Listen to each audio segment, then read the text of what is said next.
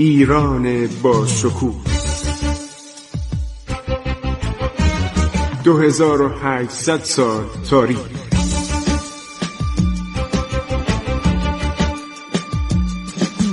عبور از تاریخ.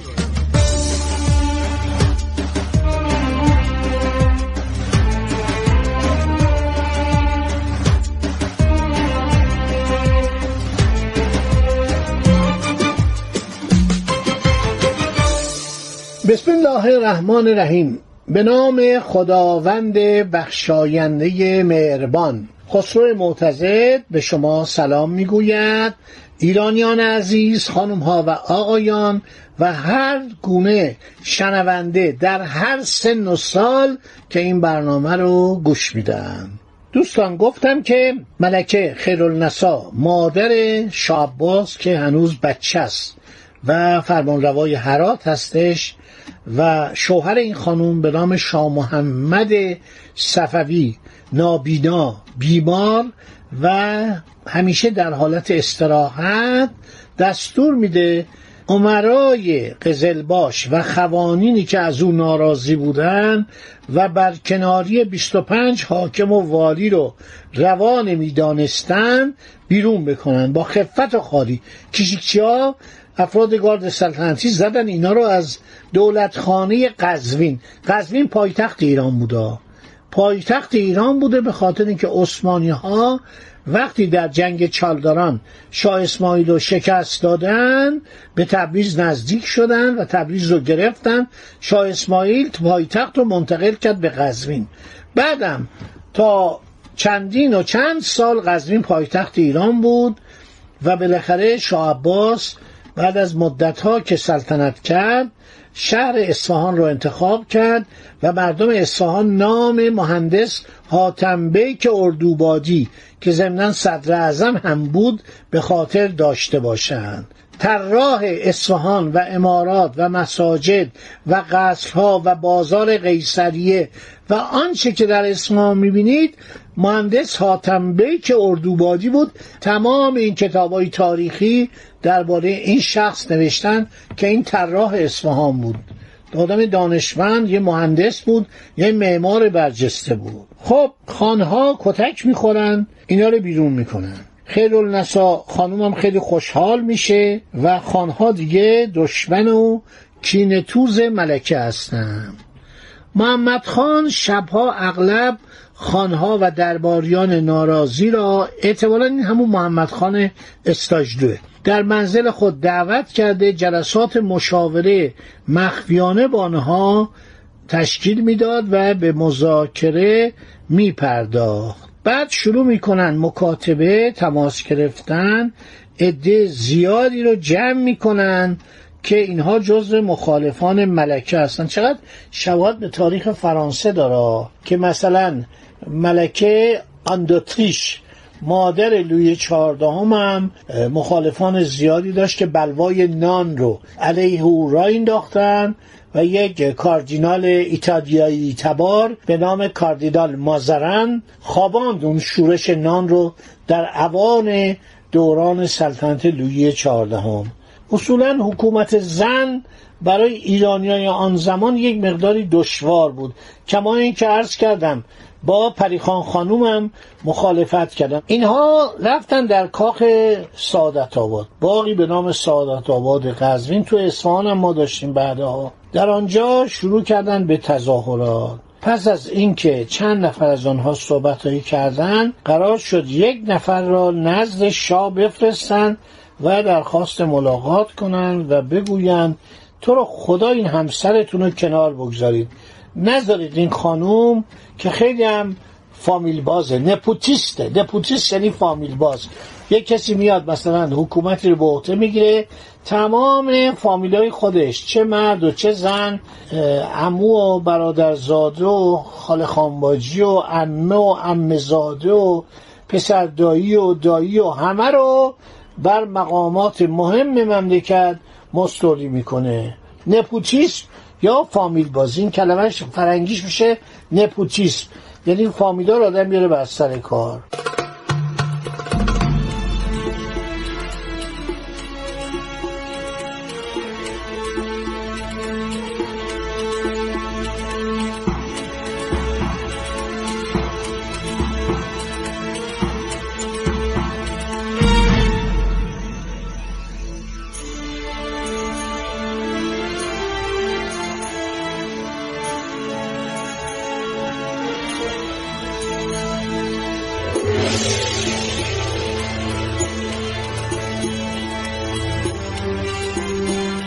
اینا رفتن گفتن آقا ایشون هر چی فامیل داشته آورده پستای مهم داده بهشون. تمام پستای نظامی پستای اداری دست فامیل این خانوم هستش.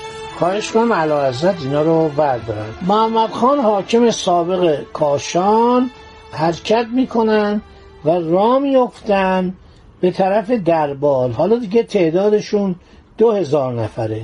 یه پولی هم میدن به خاجه باشی مخصوص علا حضرت.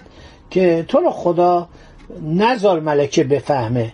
خیل النسا بیگم نفهمه. تو برو به عرض علا برسون که دو هزار نفر از سران مملکت قزلباش ها قوانین بدلر بیگه ها والی ها عرض شود که پنجه باشی ها یعنی سرلشکرها و سایر افراد می‌خوان خدمت علا شرفیاب بشن. سلطان محمد یا شاه محمد گو آقا من نمی‌تونم. شما راست میگید منم از دست سرکار خانوم ناراضیم. خیل النسا بیگم خیلی در امور مملکتی عرض شود متاسفم. من حتی چند بار گفتم تو رو بفرستم مازندران نزد اقوامت یا به قوم نزد فرزندم یا هرات یا مشهد. تو برو. عرض شود که ولی از من نخواهیم که مثلا با اون بد رفتار کنم. من شوهرش هستم. مادر بچه های منه. شما اجازه بدید که عرض شود که من باش صحبت کنم ولی اینی که از من می‌خواید من اونو بکشم شما میگودن اینو بکشیدش. داره سلطنت شما رو به باد میده. اینو از من نخواهید. من خواهش می‌کنم این کار از من نخواهید. آقا من شوهرشم پدر بچه های من اگه بخواید اونو بکشید من از کار سلطنت کناره گیری می‌کنم. از تاج و تخت صرف نظر می‌کنم. هر کسی رو که شما مایل بودید بیاد پادشاه ایران می‌کنه محمد خان دریافت جواب شاه رو با خوشنودی تلقی می‌کنه.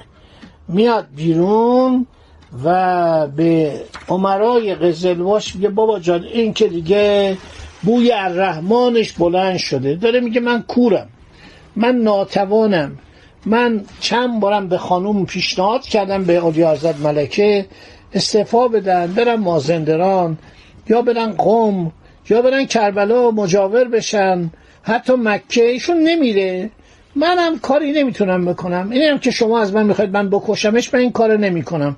من حاضرم استعفا بدم. هر کسی رو خواستید بیارید پادشاه ایران بکنید. خبر می‌رسه به گوش خیرالنسا بیگم. زن باهوشی بوده و زن بسیار هوشمند دستگاه جاسوسی هم داشته.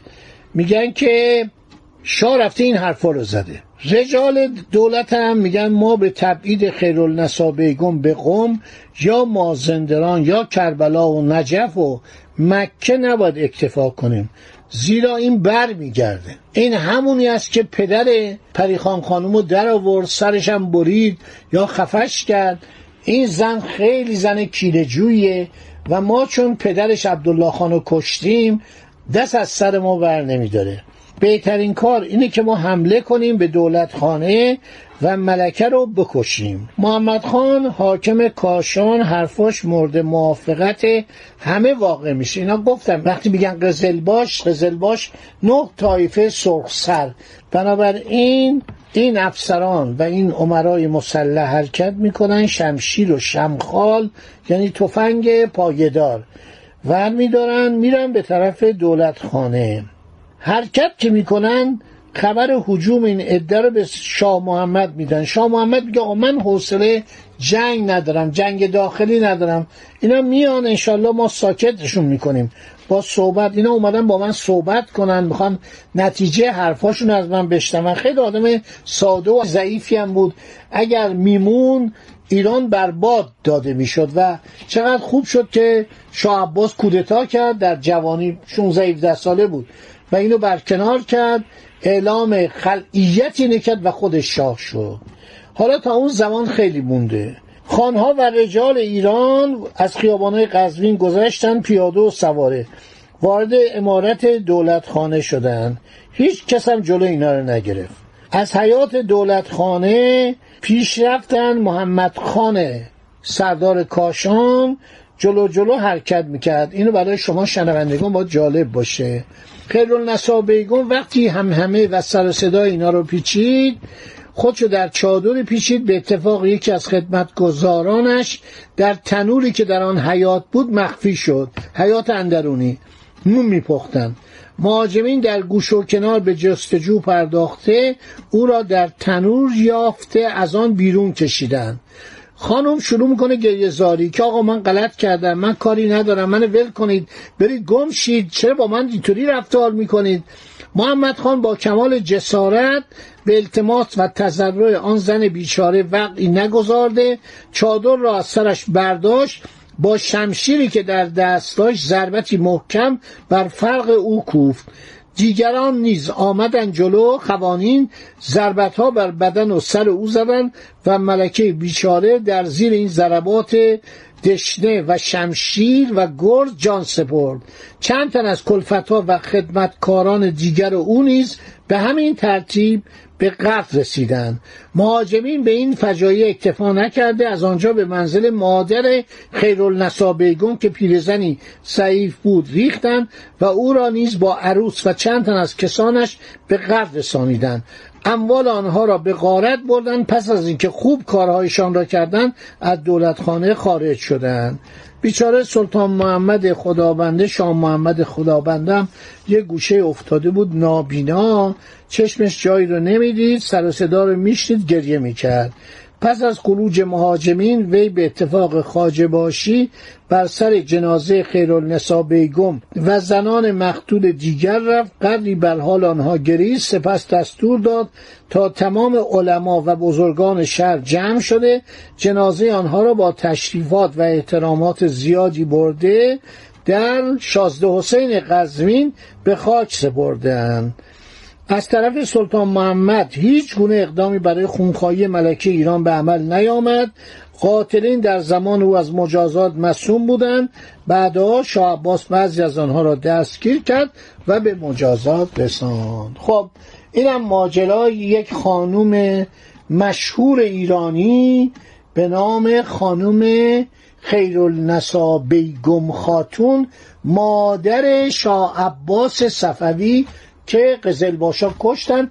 بعدم شاه عباس موقعی که به سلطنت رسید همه اینها رو تنبیه کرد بعضی رو کشت و اساسا نیروی قزلباش رو منحل کرد.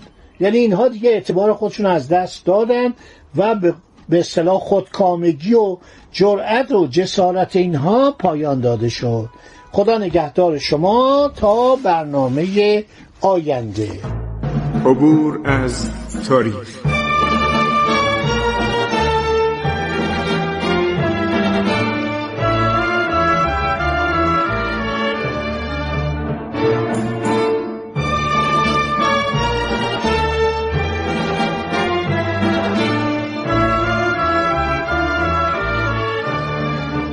ایران با شکوه.